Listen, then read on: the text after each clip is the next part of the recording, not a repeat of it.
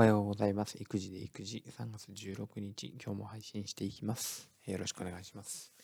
え昨日、え帰りに撮った、えラジオ、え笑ってはいけない授業を、え振り返る、え配信をしましたけども、え1日経っても、あ、よかったな、なんてことを思っているところです。え昨日のことをもう一つ話したいなと思っているんですけども、え興味を持ったら、一歩進むということ、興味を持ったら一歩進むということについて、えお話をしたいなと思います。え昨日ですね、え、ま、その笑ってはいけない授業の他に、え中学生の勉強法という本の紹介をしました。え、がむしゃらに勉強するよりも、え、効率的に勉強する、え、頭が良くなる、えテストで点が取れる、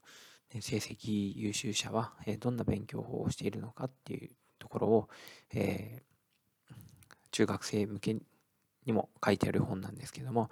えー、やっぱりこの勉強法を知るってことはすごく大事なことだよって話をして、えー、この本、えもしよければ、え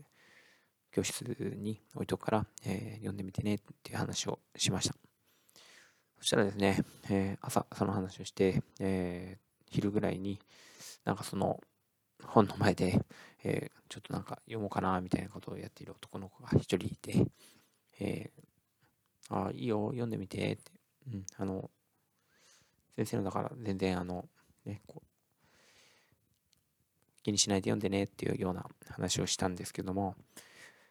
なんかその話を全体の前でしたんだけども、えー、そうやってね、あの本に近寄ってきてくれることが、えー、すごく嬉しいし、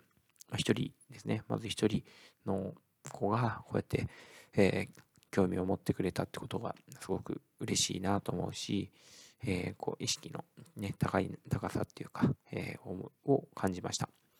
で、まずこう手に取っただけでも一歩一つ先に進んだんじゃないかななんてことが思います。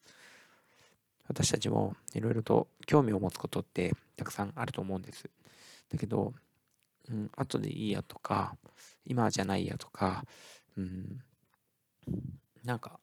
今回のだと先生の本だし、なんかいいのかなみたいなところになったり、いろいろとですね、考えてしまって一歩が踏み出せないことがあったりすると思うんです。で、まあ、何事も興味を持ったら、まず一歩っていう気持ちは、とても大事だななんてことを思いました。で、この一歩が後につながる一歩かもしれないしこの一歩で終わってしまう一歩かもしれないけれどもそれはわからない。でも気になったらまず一歩踏み出すっていうその気持ちを大切にしてほしいなっていうふうに思いました。この一歩はなんか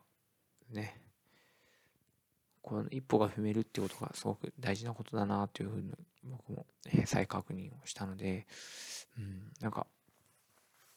その効果っていうかね現れるまではまだまだ時間がかかるかもしれないし今本を読んだからといって、えー、すぐに改善するかどうかとか、えー、なんか良くなるかはわからないですけど、うん、こうやろうと思っている一歩を、えー、大事にしていきたいななんてことを、えー、子供たちの行動から教えてもらったという話です。えー、本当にまず気になったら第一歩、え、やってみようと思ったらやってみる、え、そんな気持ちを、えこれから僕も、え大事にしていきたいなと思いました。え本当に子供たちの行動をよく見ていると、え何気ない行動一つ一つに、え褒めたくなる気持ちそしてこちらが学ばせてもらうことが多いななんてことを思います。えそんなことを考えながら今日も仕事に行きたいなと思います。気になったらまず一歩。気になったらまず一歩。え今日も実践していきます。では、お先に失礼します。